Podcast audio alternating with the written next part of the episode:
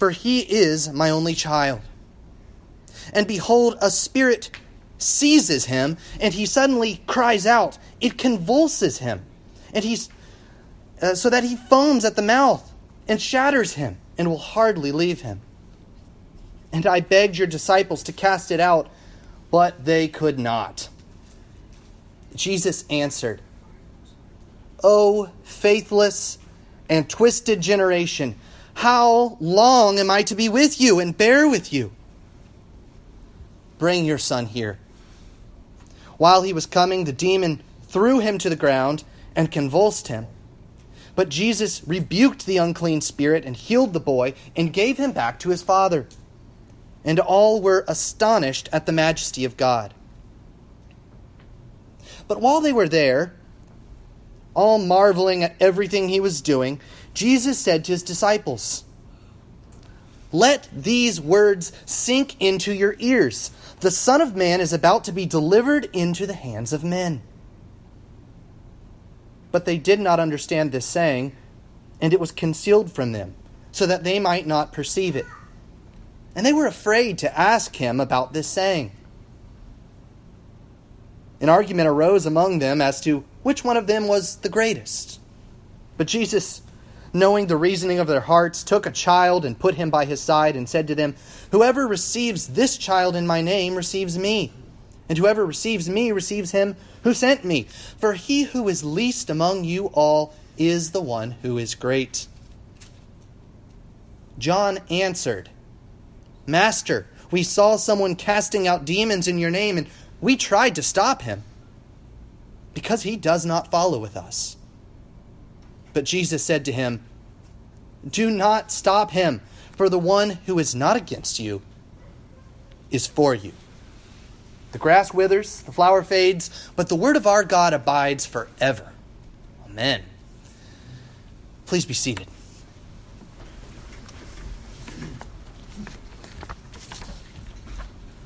Let's ask the Lord's blessing upon the preaching of his word. Oh, Heavenly Father,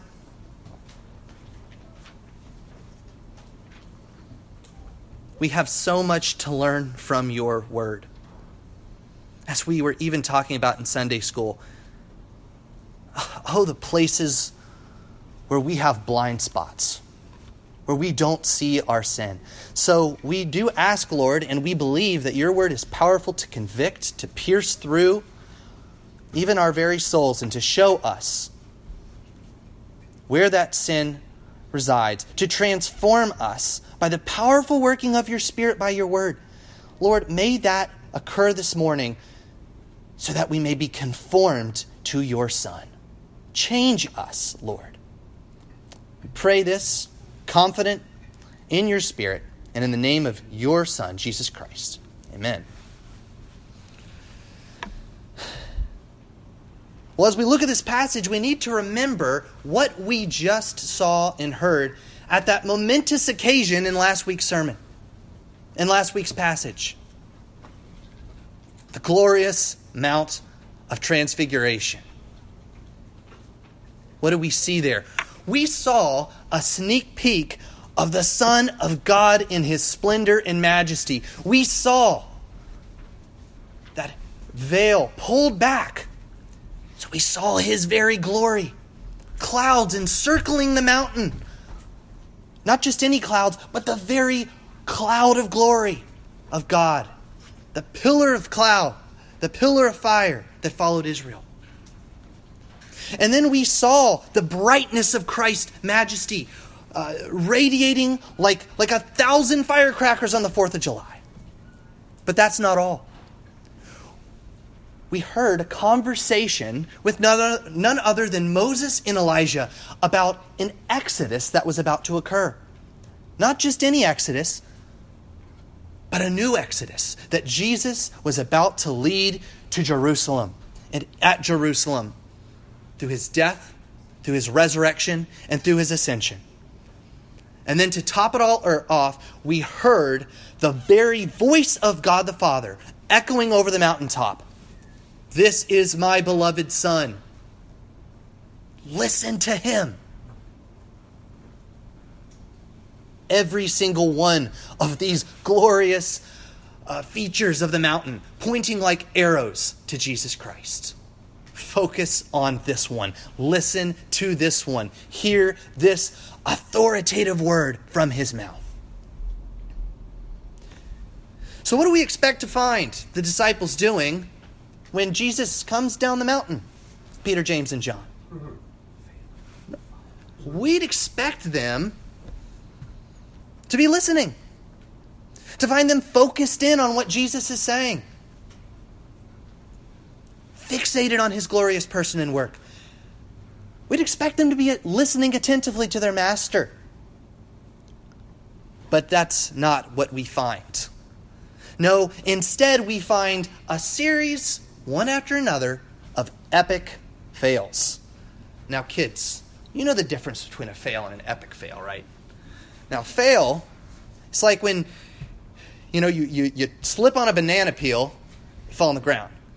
But an epic fail is when you slip over that banana peel and fall face first into a big pile of mud. A fail is when you, you trip off your skateboard. But an epic fail is when you trip off the skateboard right into you know a big pile of I don't know, let's say a big pile of fruit, and it goes falling all over the streets. It's a fail, it's a momentous fail, a big fail. And we see several of them in our passage. At first, you might have heard uh, me read this passage. You said, huh, it's kind of random, you know, just one story to another to another. But there's a thread that weaves through all these passages, all these stories, these true accounts. And what is it? It's failure. Epic failure of these disciples. And it's all pointing to a very important lesson about discipleship. You can't share in Christ's glory unless we embrace his suffering, unless we embrace his humility, unless we embrace his service.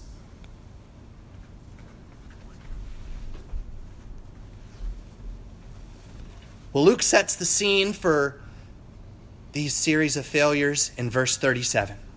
And Jesus has just come down the Mount of Transfiguration with all its glory, and what a contrast he sees right? He had just just spent retreat on the mountain with the company of none other than Moses and Elijah. And now, who's he with? A crowd, needy, desperate, sick people. He had just been surrounded by the very cloud of glory, and now the powers of darkness lurk over this scene. Kingdom of darkness and he had just heard the voice of God the Father This is my beloved Son, the chosen one. But now, what does he hear? A single voice of a father rising out of the crowd, a desperate voice. Teacher, I beg you to look at my son.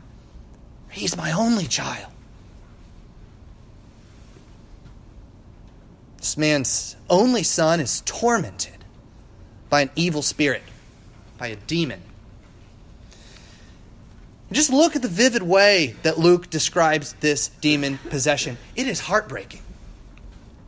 The, boy, the demon seizes the child, it convulses him, it shatters him. The poor boy starts foaming at the mouth. And then Luke uses a word that pictures a wrestler dashing his opponent to the ground. The demon throws the boy to the floor. Luke is going out of his way to show us something that he's been getting at in several other narratives. And it's that demon possession, that spiritual oppression is real. It's real. You'll find you know, a lot of some of the commentaries I, I, I looked at, modern scholars will come to this and say, you know, to an ancient mind, to an ancient eyes, uh, what's going on here might have seemed like demon possession, but, but now we know that what's really at work here was, was a, a very sad case of epilepsy. But Dr. Luke, in his day, was aware of epilepsy. He was aware of illnesses and conditions. He wants to point us to something deeper that was at work, at least in this situation. The kingdom of darkness has a hold on the world, a very real hold. A hold that we, we should do well to observe today rather than just to write it off as, as, as ancient talk. It's a disheartening scene we see. You can imagine if you were, this was your only child. But that's what makes the next words in this passage so disheartening. Verse 40. The boy's father says this I begged your disciples to cast it out, but they could not. Well, why couldn't they? Why couldn't the disciples do this? Because back in chapter 9, verse 1, what did Jesus say? He called the twelve together and gave them power and authority over all demons and to cure diseases. And up to this point, that's what they've been doing. They've been casting out demons. They've been doing this work. They came to Jesus and said, Look, our mission was successful. So, what's changed since Jesus went up on the mountain? Well, we see the answer in verse 41 faithlessness. Faithlessness. Jesus cries out. You can hear almost the holy frustration in his voice. Oh, faithless and twisted generation. We've heard these words already today. Back in our Old Testament passage, they come straight from Deuteronomy 32. And, and what's happening in that passage? Moses is, is uh, preaching to Israel. And he's calling out the Israelites during the Exodus for their faithlessness. This is interesting. Back in 31, verse 31, we just heard about an Exodus. Jesus described his journey all the way to Jerusalem as a new Exodus that he was about to bring to fulfillment in his death, his burial, his resurrection. And, and what is Jesus starring in as in that Exodus? He's that greater Moses who leads the people out of their sin and misery into the promised land. Well, now, in just this one phrase, we see who the disciples are starring as in this new Exodus. They're starring as the faithless, grumbling people of God who basically have to be dragged to the promised land. Dragged all the way to Jerusalem and even beyond. So you can hear that holy frustration in Jesus' words once again. How long am I to be to be with you and bear with you?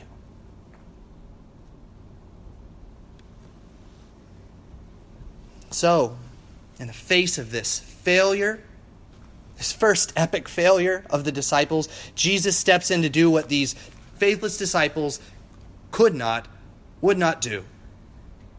Bring the boy to me. And he rebukes the demon, heals the boy, returns him to his father, and Luke tells us all were astonished at the majesty of God. Now we should be utterly amazed at Christ's power over the kingdom of darkness. Jesus has power over demons. Even demons as fierce and brutal as this one. Now, that's an encouragement as we look to our Savior and His power. But this passage isn't primarily about that. it wants us to see the failure of these disciples. And it wants us to really take it in and think about it. And so, right after this epic failure, Luke gives us three more. Three short scenes that give us a deeper look at the, at the faithlessness of these disciples. The kind of discipleship he's calling us to. So, what does Jesus mean when he calls his disciples a faithless and twisted generation? What does that mean for us? Well, I want to answer that in three ways by looking at these three short scenes that follow our first uh, failure. First, a faithless generation wants glory, but without suffering. A, faith, a faithless generation wants glory without suffering. We see it uh, starting off in verse 43.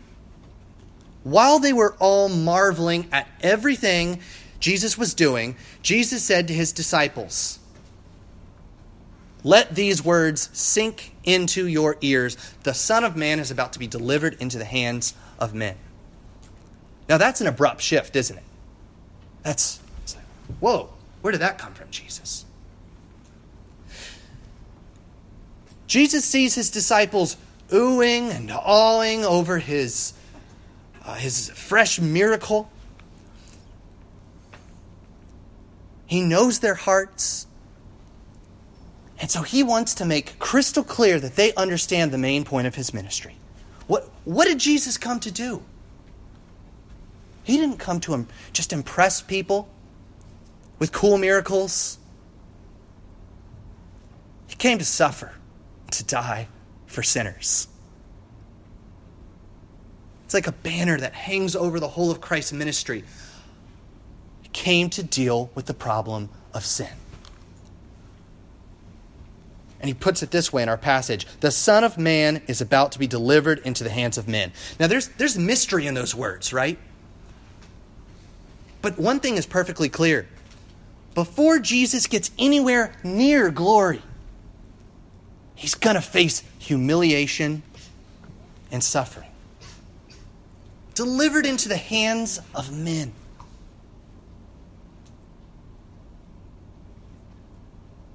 All of it goes right over the head of the disciples. For the second time now, Jesus has told them about his humiliation, his rejection, his suffering to come. But what's the first thing we hear after he tells them this? a quadruple negative, just to show how much they miss this.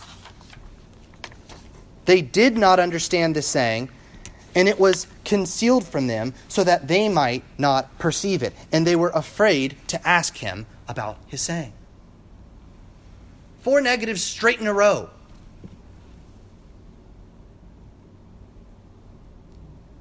Well, something is going on here. We see that God is actually somehow concealing how suffering and glory is going to fit together. There's something deeper going on here. But it doesn't excuse the disciples. Did you notice that? The disciples still uh, bear the responsibility for this saying going right over their head. They are so enamored with their expectations of glory, the majesty they just saw in the miracle, that they've taken their eyes off the suffering of the cross. They want glory. They love the miracles. They crave them. Oh, for another day on the Mount of Transfiguration. But Jesus you, you got to stop talking about this suffering thing. You've got to be you got to stop talking about delivered being delivered over to the hands of men. It's creeping us out, Jesus.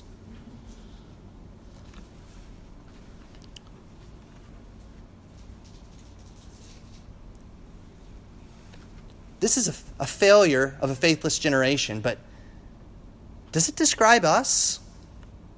Does this get uncomfortably close to, to the kind of discipleship that we, we seek out? We love to talk about the cross. The cross has an important central place in our worship. But does the cross enter into our discipleship? Does self denial, saying no to sin every day, is that the kind of discipleship we want to sign ourselves up for? And to be honest, I'd say some days, many days, no, I, I want the glory. But I don't want to follow Jesus through that suffering. Sometimes I'd rather he not talk about it so much. But it's central to discipleship.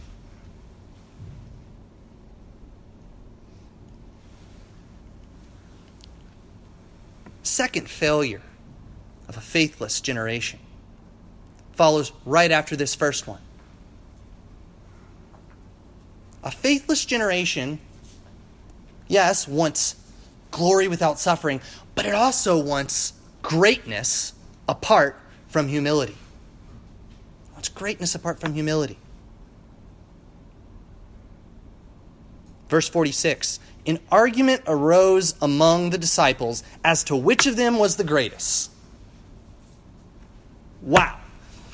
Now, this has to win an award for something. It has to win an award for the most, I don't know, you could say, pathetic debate in the history of mankind. Who knows how the argument started up in the first place? You know, maybe, maybe Peter said, I was the first that Jesus called. I was the first that Jesus, uh, who made that, that glorious confession that Jesus was the Christ. I deserve that place at his right hand. Y'all know it. And then someone fired off. Remember what he said to you, Peter, right after you confessed it? Get behind me, Satan. You know, so this back and forth between the disciples, uh, battling over this place, this place of greatness.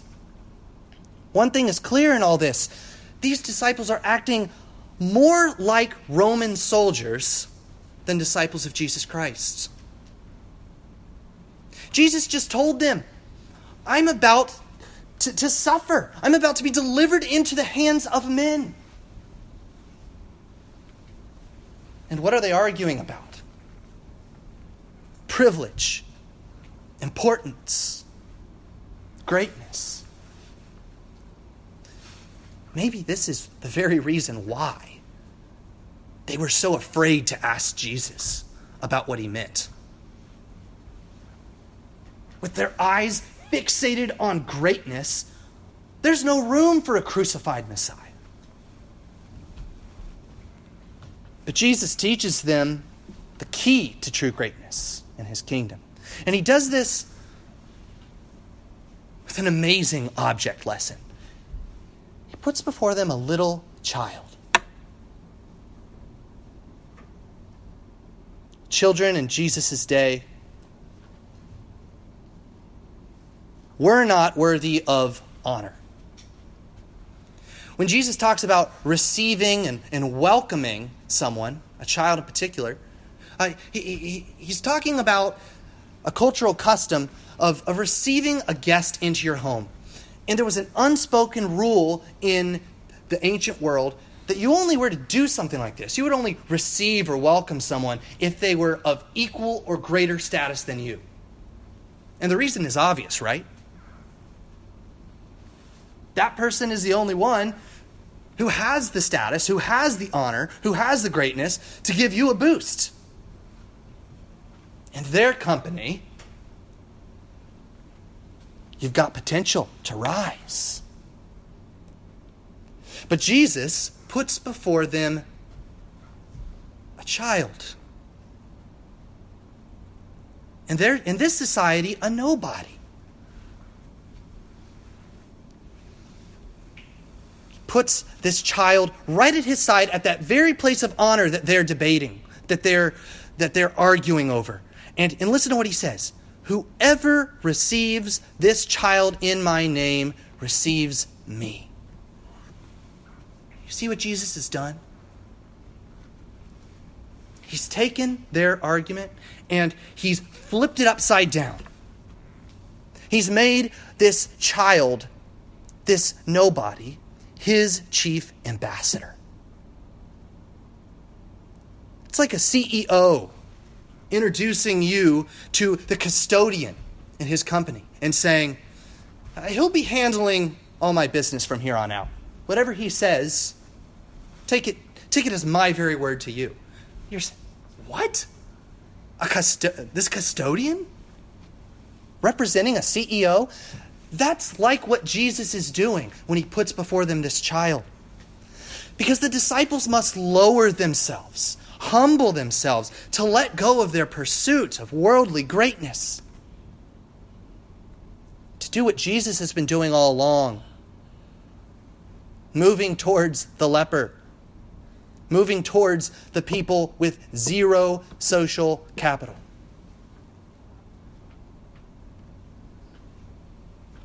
Isn't that the kind of humble service that explains all of Jesus' ministry?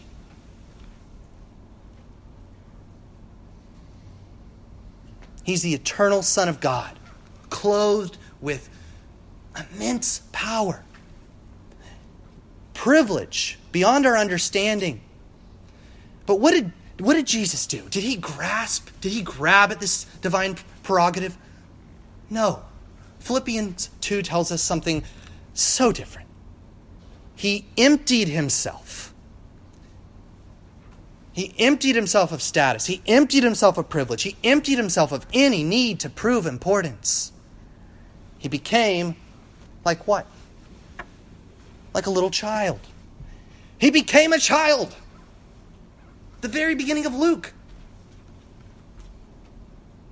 He humbled himself we'll see, even to the point of death, death on a cross. And now Jesus calls his disciples, he calls us to the same humble greatness. For he who is least among you all is the one who is great. Brothers and sisters, we cannot have true greatness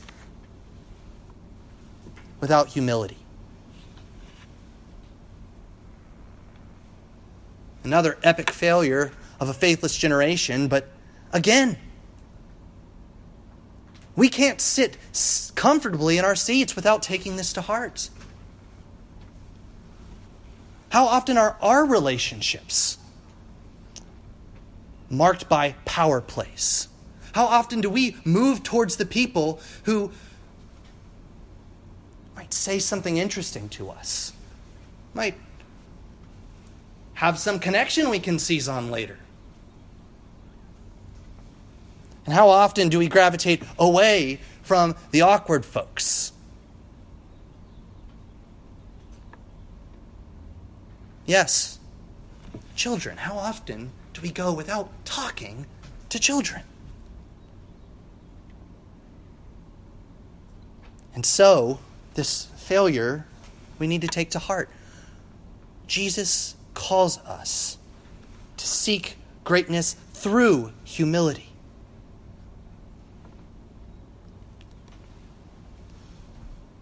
Do the disciples finally get the lesson? Has it sunk in? Not quite. No. A final epic fail just to make, make it all crystal clear where the disciples still stand and will stand all the way to Jerusalem. They're going to be working on these things. What have we seen? A faithless generation wants glory without suffering. A faithless generation wants greatness apart from humility. And now we need to see that a faithless generation wants status more than service. It's amazing. Jesus has just called them to breathtaking humility. And how does John respond in verse 49? John answered Jesus Master, we saw someone casting out demons in your name and we tried to stop him because he does not follow with us. Now, if you're any if you're like me at all, this is incredible. This is John's response to Jesus calling for humility? To say, oh, oh by the way, Master, uh, we saw we saw a dude trying to cast out demons, and uh, we said, "Hey, don't do that because you're not really with us." You know, John doesn't get it at all. Jesus has just called the disciples to let go of their privilege, to release their status, and to seek greatness through humility. And what's John still fixated on? He's concerned about protecting the status of his group as the exclusive exorcists. He's concerned about this guy perhaps moving in on, on that place of greatness that they've all been eyeing. In fact, he's so concerned that he goes out of his way to tell this disciple to stop casting out demons in Jesus' name. And here's the irony of all this this random guy is doing the very thing that the, that the disciples failed to do at the beginning of this passage. We've come full circle. They couldn't cast out demons. And here is a man doing that very thing, and yet they're trying to stop him. Jesus responds, Don't stop him, for the one who is not against you is for you. Epic fail. Let's take it to heart for a minute. Does this feature of a faithless generation also reflect us? I think we need to let that sit. Because are we bothered when those outside our fold, outside of our denomination, succeed in ways that, that, that we fail at? This, this is one for, for those of us in the OPC who, who pride ourselves on theological accuracy to really take to heart. How often do we, do we see those outside of our denomination succeeding where we fail? And how often do we try to explain away their success by pointing to all the areas where they don't have their theological, uh, you know, T's crossed and I's dotted. Sometimes we can be so focused on our status, so focused on holding on to that privileged place we have in the kingdom. That service for Jesus gets second place.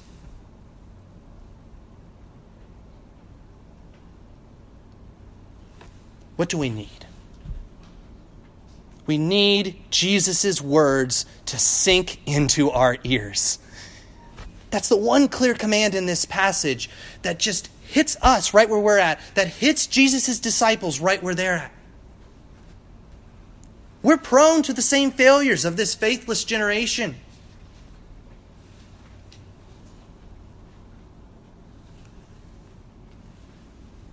We need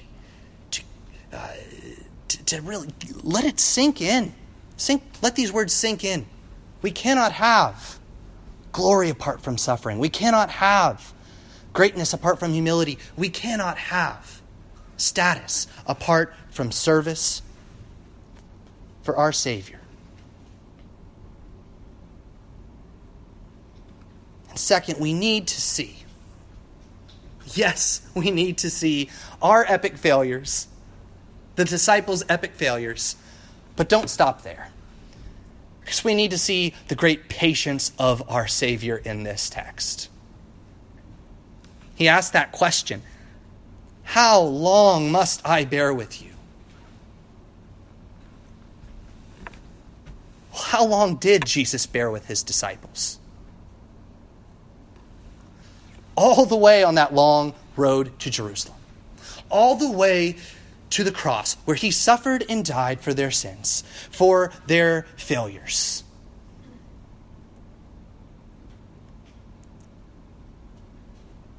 He was faithful. All that long road of their faithlessness. And isn't it the same with us? How long will Jesus bear with us? How long will he bear with our generation when we are faithless, twisted? He's promised us that he'll, he'll be with us all the way to glory. And he calls us to humble ourselves, to come to him, to walk the way of the cross, to do this confident that he is our gracious Savior. He's with us all the way. Let's go to him now in prayer. Heavenly Father, we thank you for for the, the frank words in this passage, words that hit the disciples and that hit us. That time after time, disciples in Jesus' presence failed. We are marked by failure too, Lord. But you are patient, you bear with us, and you have given us every tool to rely upon you, to humble ourselves, to depend upon your great work in us. So we pray now that you would you'd be doing that very thing. Take us all the way to glory and and let us be marked, Lord, not by faithlessness, not by failure, but by a faithful commitment to our Savior and to and to the pattern of his cross all the way to that glory that you've promised. We pray this in Jesus' name. Amen.